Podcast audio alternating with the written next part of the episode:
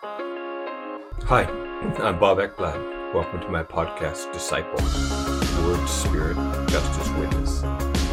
I've been reflecting every day pretty much these last weeks on John's Gospel, and I've been so moved by so many things.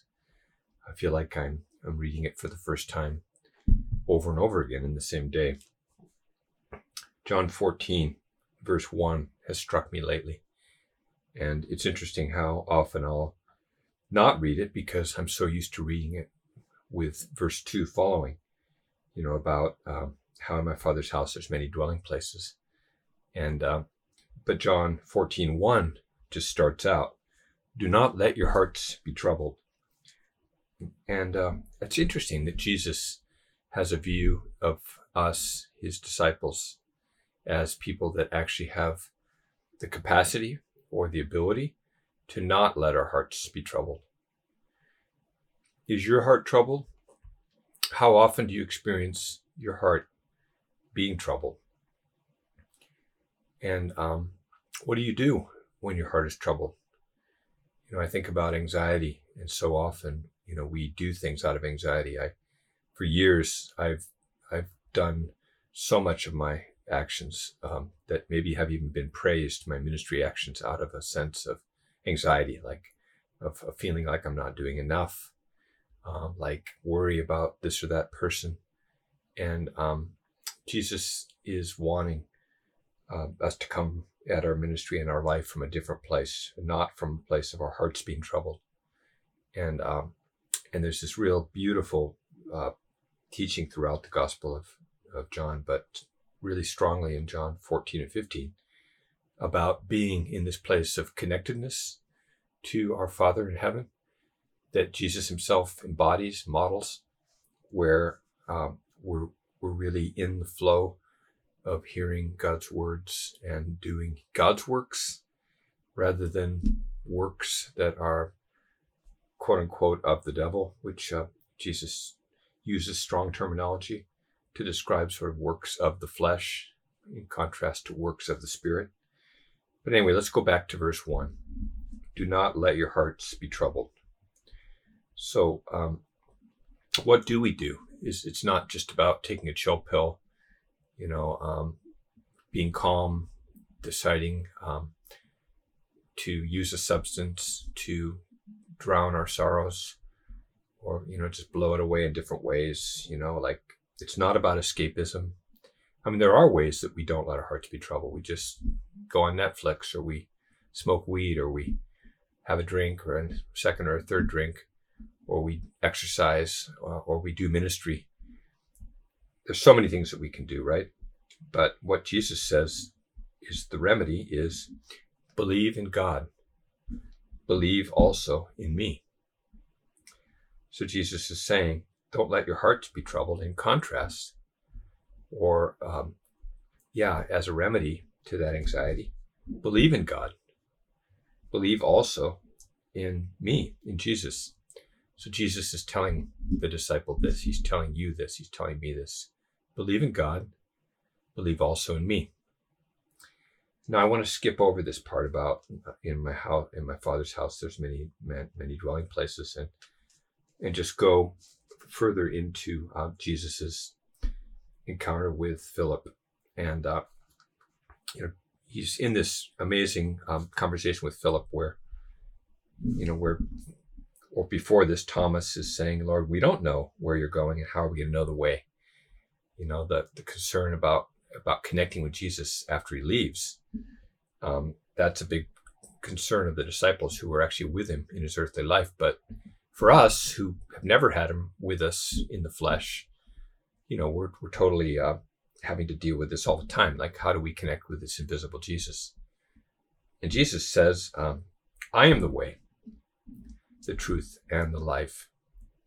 Okay, that doesn't seem very helpful, does it?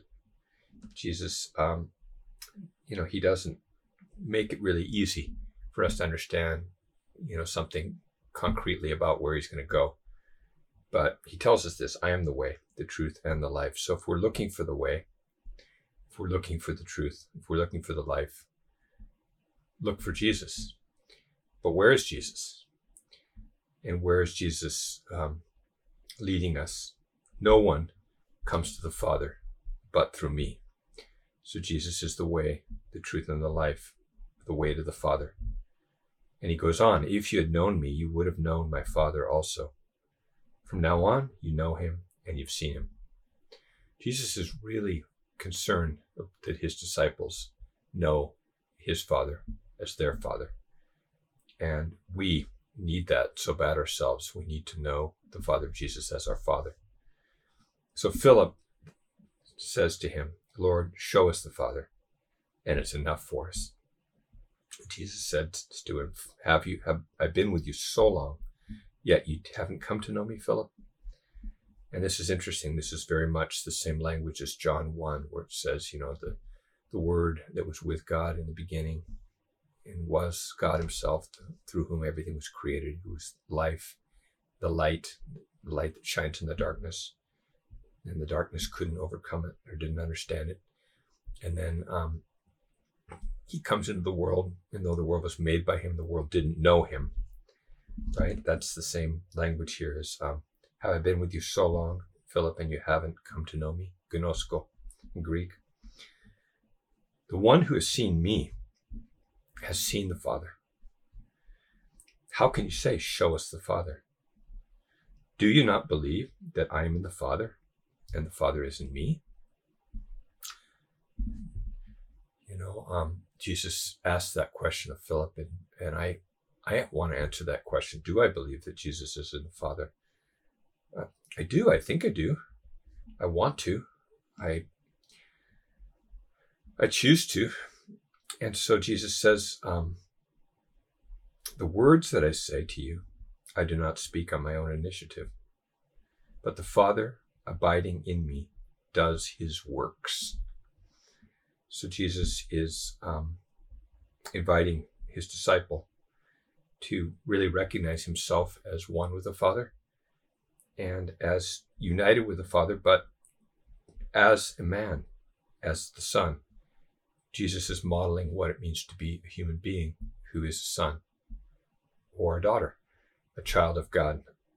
And what he wants them to understand and us to understand is whatever he speaks, they don't come from himself, but they come from the Father that who is remaining, abiding in him, and who does his works uh, through the child, through the Son, through Jesus, through you, through me. This is meant for us to read as applying to ourselves. And uh, so easy to not do that if you've grown up in the church and you've read these stories as is Jesus speaking about himself and not about us. Believe me that I am in the Father and the Father is in me. Otherwise, believe because of the works themselves. And what works is Jesus talking about? Um, you know, if we look at some of what's happening prior in John's gospel, you know, we have uh, signs that are mentioned. You know, the first one being the the turning of water into wine, the second one being the healing of the nobleman's son. Um, you know, we have then the story of the of the guy who's paralyzed, who's by the pool of Bethesda, Bethesda. And then we have the healing of the man born blind. And remember, in the healing of the man born blind, John 9, uh, the disciples are saying, Well, who sinned in order for this man to be born blind, the man or his parents? And Jesus says, Neither that this man sinned nor his parents, but it was so that the works of God might be displayed in him. We must work the works of him who sent me. And I love this, we. He's not just saying I.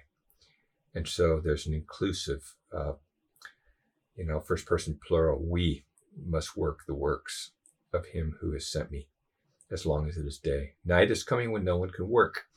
So Jesus um, is saying that the works of God are going to be displayed in this man who's born blind. And, and then they are because Jesus uh, spits on the ground, makes mud, anoints the man's eyes, sends him to the, the pool of Siloam. The man comes back seeing. There's this amazing miracle. And that is um, one of the works, right? And the works in John's gospel when if you look at just that term, ergon, work, and the verb uh, ergazomai, you know, to to work. Um, these words are always referring to signs and wonders, you know, miraculous actions of Jesus that he does, not because he's just choosing to, according to Jesus here and elsewhere, but he says, I only do what I see the Father doing. I only say what I what the Father tells me, gives me to say.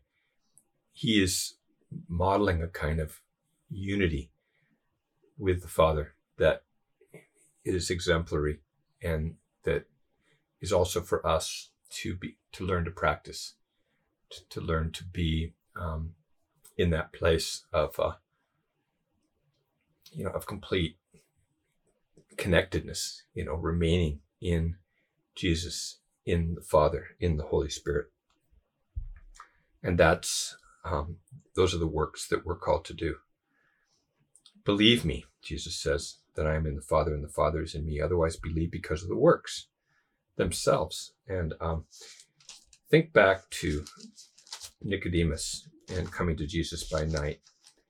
And Nicodemus, you know, um, says to Jesus, Rabbi, we know that you have come from God as a teacher, for no one can do these signs that you do unless God is with him. Now, the term sign is sort of almost like a synonym for work in John's gospel.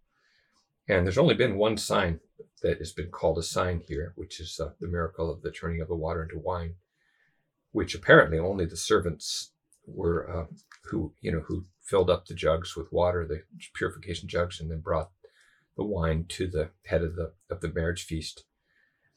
Apparently, they were they and the disciples were the only one that witnessed that. So, so maybe the signs uh, here are inclusive of all the all the miraculous actions like uh, just prior to this, it says, Now when he was in Jerusalem at the Passover during the feast, many believed in his name, observing his signs, which he was doing, and, uh, you know, which were his healing of people and casting out demons. And uh, right prior to that, cleansing of the temple also. Was that one of his signs? And um, so, anyway, then what Jesus says in response to Nicodemus who says, uh, you know, no one can do this unless God is with him. Jesus says to him, Truly, truly, I say to you. That means Jesus is really emphasizing this, doesn't it? Unless one is born again, he cannot enter the kingdom of God. And uh, this famous text that can be translated, unless one is born from above, he cannot enter the kingdom of God. And and Nicodemus is thinking of it being a literal reentry into the womb and then exit birth. And Jesus says, um, Truly, truly, I say to you, unless one is born of water and the Spirit, he cannot enter, enter the kingdom of God. That which is born of flesh is flesh, that which is born of the Spirit is spirit. And so we're talking about a spiritual birth where we become a child of God. And um, that brings us into this place where, um, you know, where the wind blows wherever it wishes and you hear the sound of it, but don't know where it comes from and where it is going. So is everyone who is born of the Spirit. So being born of the Spirit brings us into that identity um, as a, a, child of God. And um, when we have our new identity, where we're not just living out of, of the flesh, but we're living out of the Spirit, you know that which is born of flesh is flesh. That which is born of the spirit is spirit. When we're when we're doing our living and ministering out of that place of of new identity new birth that is uh, that requires faith in order to do that. And which is why jesus says don't let your hearts be troubled. Believe in god. Believe also in me.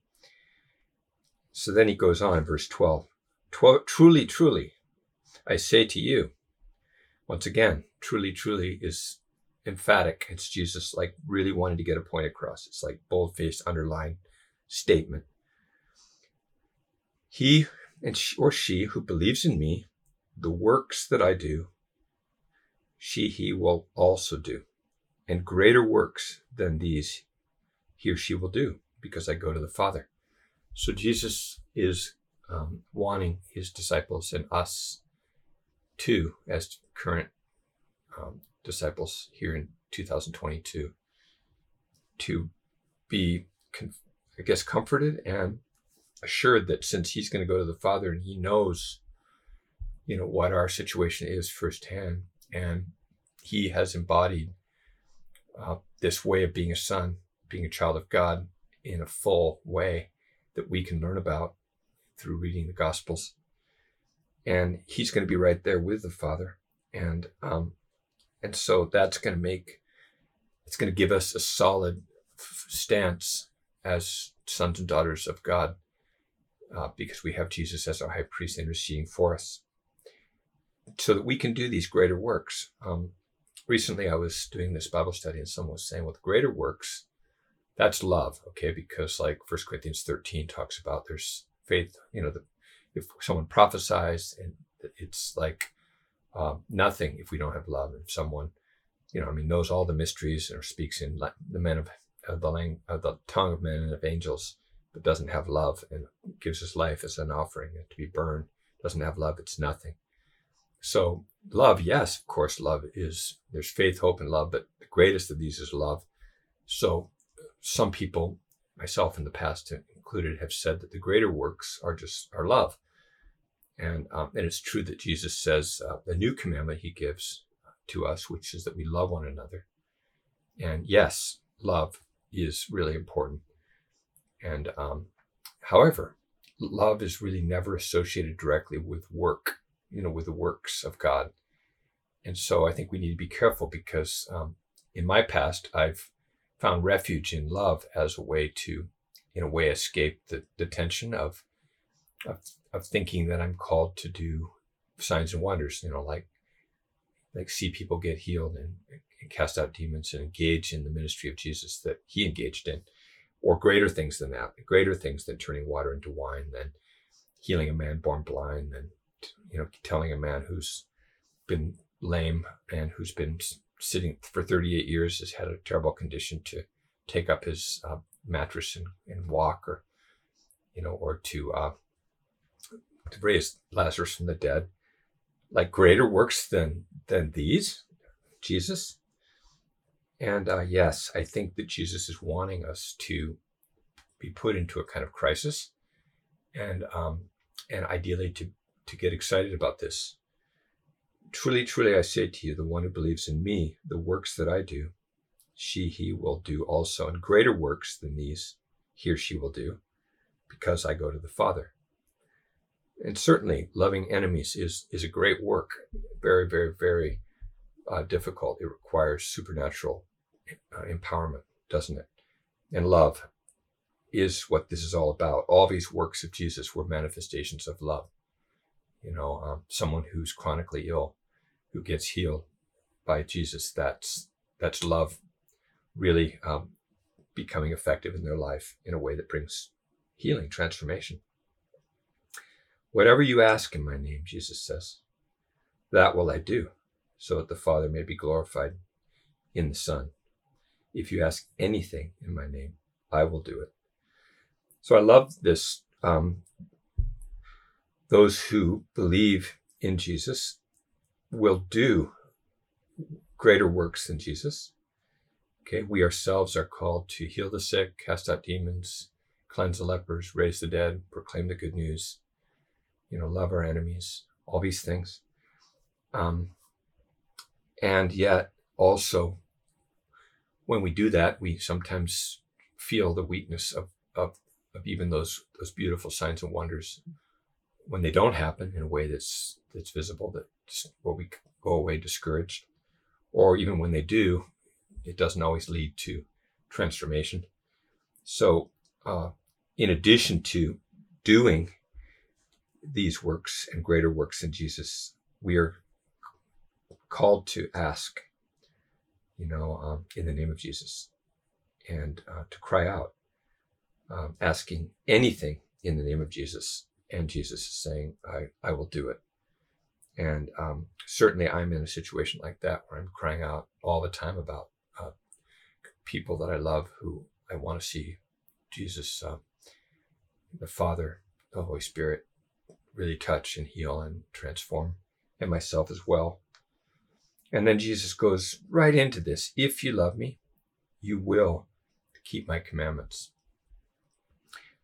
You know, I, I love this because right away, this there's a new dimension here. Love, you know, um, believing in Jesus is important, but you know, but love is really where it's at in the sense that if we're really loving Jesus, if we're believing in Him and loving Him, that we will observe His commandments. Um, the word entole, commandment, is um, can mean actually words that Jesus has said to His disciples, uh, like in the Beatitudes, or you know, love your enemies, or teachings. But these words can also mean um, just God's living word to us that comes to us and um, and that tells us what to do, what to say in a given situation.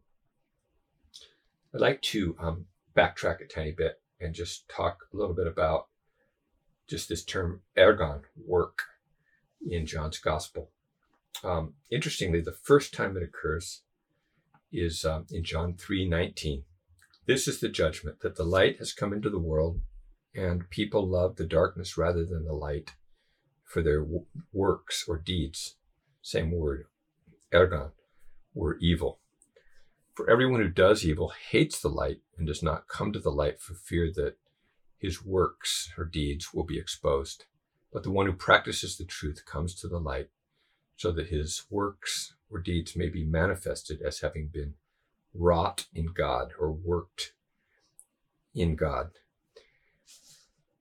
So really, deeds that are um, not not not worked in God, not coming out of a relationship with God, are are considered here to be evil, which maybe seems like an extreme word or a harsh word, and um, and yet I think I think we're meant to read any works that are even good works that are coming out of another place as as as being of the flesh and then um, and then even potentially evil in contrast to the works that are the ones that God has shown us that are the works of God.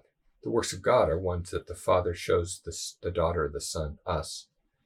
And Jesus is modeling those works in contrast to religious works, which um, you know, which might be good works in a sense, but really aren't the works of the kingdom. They're just, uh, you know, they're just uh, works that come out of the flesh, works that come out of striving, works that come uh, that maybe actually help people, but maybe they create a sense of indebtedness, um, or or they're just not effective. They're not fruitful because they're not they're not works that are of God. And so they're they're called evil. And I think we can be distracted by those those works. And those works often compete with the authentic work of the kingdom, which is all about empowering people and bringing healing and and and building up faith and and radical dependency and and close following of Jesus as disciples. Jesus goes on the second time that ergon occurs is John 4:34. Jesus said to them, "My food is to do the will of the one who sent me and to accomplish his work." So my food, Jesus says to the disciples who say, "Have you eaten?" And um, you know, after he's been talking with the Samaritan woman at the well, he says, "My food is to do the will of the one who sent me and to accomplish his work." And then um, chapter 5, verse 20 For the Father loves the Son or daughter and shows him, her, all things that he himself is doing. And the Father will show him or her greater works than these so that you will marvel.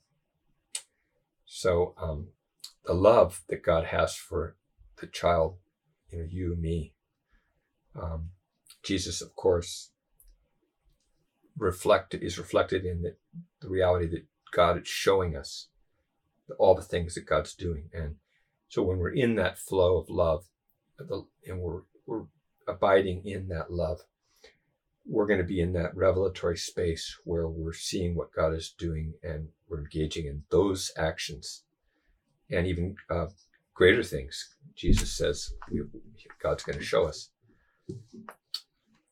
John um, 5:36 but the testimony which I have is greater than the testimony of John the Baptist for the works which the Father has given me to accomplish the very works that I do testify about me that the Father has sent me and um and so that's what is the the manifestation of like these signs and wonders are actually um, they bear witness to you know to the to the the reality that God has sent Jesus or sent us. Here's um, another text that I think is really a critical one, John six twenty eight. Uh, so the, the people are saying to Jesus, "What shall we do so that we may work the works of God?" And uh, Jesus answered and said to them, "This is the work of God, that you believe in Him who He has sent." So, believing in the one that God has sent is the work of God. That is um, so believing in Jesus. So back to John 14, verse 1. Do not let your hearts be troubled. Believe in God, believe also in me. And um, there's many other texts that talk about, you know, um, works, and um, and there's a contrast in in chapter seven and eight between the works of of, of, of, of God and the works of, of, of the devil. Um, but I think the critical thing to know, you know, through just this this partial word study, is that you know the works of God are meant to inspire faith, and signs and wonders were really part of the evangelistic sort of mission of the early church. You know, they were to go out um, and their words were confirmed by the signs that followed. Okay, the signs are the works, according to the last verse of Mark's gospel. And the works also show um, the manifestation of the word becoming flesh. So, like John 10 37, if I do not do the works of my Father, do not believe me. But if I do them, though you do not believe me, believe the works, so that you may know and understand that the Father is in me and I in the Father. So, God wants to reveal God's self, you know, and does it perfectly through Jesus, but also does it through us as we as we step into action as disciples who know our identity as sons and daughters. So back to John chapter 14. If you love me, you will keep my commandments. And I will ask the Father, and he will give you another helper that he may be with you forever. That is the Spirit of truth, whom the world cannot receive because it doesn't see him or know him. But you know him, and he uh, he because he abides with you and will be in you. So once again, the language of John one, um, the Word comes into the world. The world doesn't recognize him. He comes to his own. His own people do not receive him. Right. So the Helper, like the Word, is uh, the Spirit of truth the world can't receive it because it doesn't see or know him, but you know him. Do you know him? Do I know him? I, I want to know this spirit of truth. Do you?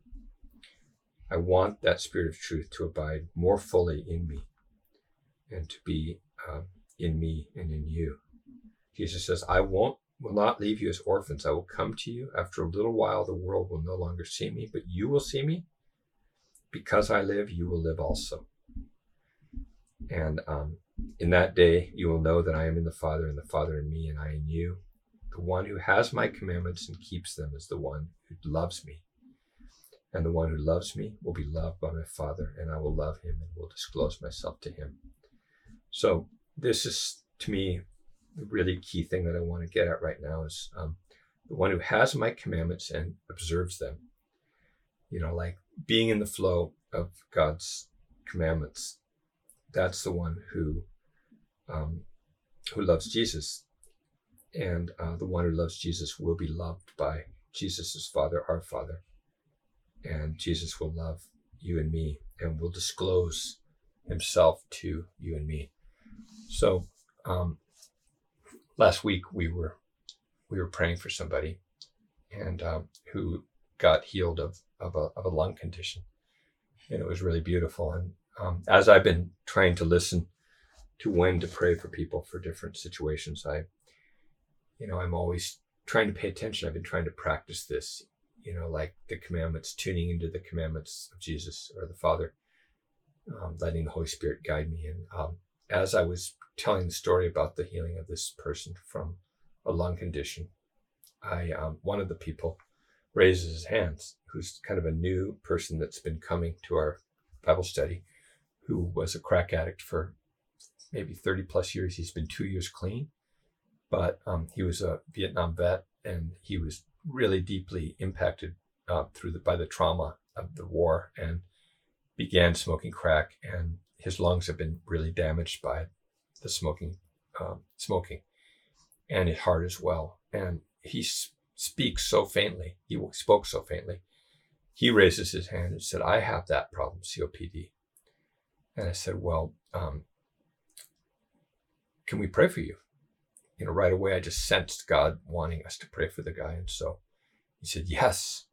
So uh, we gathered around him, uh, some of us that were at the Bible study, and laid hands on him and prayed for him and just blessed him and blessed his lungs. And, you know, right away, he noticed um, that his lung capacity expanded. And the next Sunday he came and he said, you know, um, that he felt like he was completely healed. And his voice was louder. And this last Wednesday he came again and and he spoke uh, out about how God had healed him of this uh, lung condition. And it was beautiful. And this is a person who knows so many people, so many addicts in our community um, know them, know this guy who smoked crack with them in the past, and and and like this is a man who now is just like on fire. He's he's like praising God. He's an older guy who's who's really experiencing the kingdom of God, and and wow, I'm I'm really excited, and I want to keep trying to pay attention and listen. You know, yesterday we were um, out visiting someone way upriver in a little town, and um, there was a guy who was a a man who was cutting firewood for a living, and his his girlfriend. They were they were there in their in their truck. It was all hopped up. This old, you know, kind of beater truck, but it was all jacked up and huge knobby tires, and he had chainsaws hanging from it and axes. And he recognized me and said, "Oh man, I know you." And I said, "Oh really? Where?" And he says, "Oh yeah, from the jail. I was there." So many times, you know, when you were going, and I said, "Oh, the new jail or the old jail?" No, the old jail. So this is a guy that I did recognize him. Um, but you know, um, it had been a while, so I was just like, "Oh, so what's up? How are you?" And he goes, "Well, pretty bad. I just had my shoulder replaced." You know, I mean, the guy's not that old, like maybe fifty, and he had to have a shoulder replacement. And he said, "Yeah, my shoulder is in so much pain." And so I said, "Oh man, well, hey, what? You know, we can pray. You want prayer for that shoulder?" And he was like, "Yes." So um, but once again, I was I was really seeking to be in the flow and to listen. I wasn't just automatically offering to pray because he had a problem. I I had actually noticed the scars on his shoulder prior to him even saying anything, and I think that was the Spirit showing me. And I, I often notice things, and then afterwards I realized I'd noticed them, and but I hadn't noticed that it was probably the Spirit, you know, that was alerting me to something. So we need to train ourselves to be able to notice uh, what we're noticing, noticing what notice what we're seeing. Anyway, we prayed for this guy and uh, named Joe, and and um, and then I asked him how how is it feeling, and so he just reached reaches his arm up in the air, and he said, "Wow, I could never do this. I couldn't do this five minutes ago." And his girlfriend said, "Whoa, you couldn't do that," and um, and it was exciting. I mean, these guys they were excited. There was uh, the pain had left there was mobility. And, and of course, we don't always see everyone healed who we pray for, but Jesus is telling us um, that truly, truly, I say to you, the one who believes in me, the works that I do, he or she will do also, and greater works than these he or she will do, because I go to the Father. Whatever you ask in my name, that will I do, so that the Father may be glorified in the Son or daughter. If you ask me anything in my name, I will do it.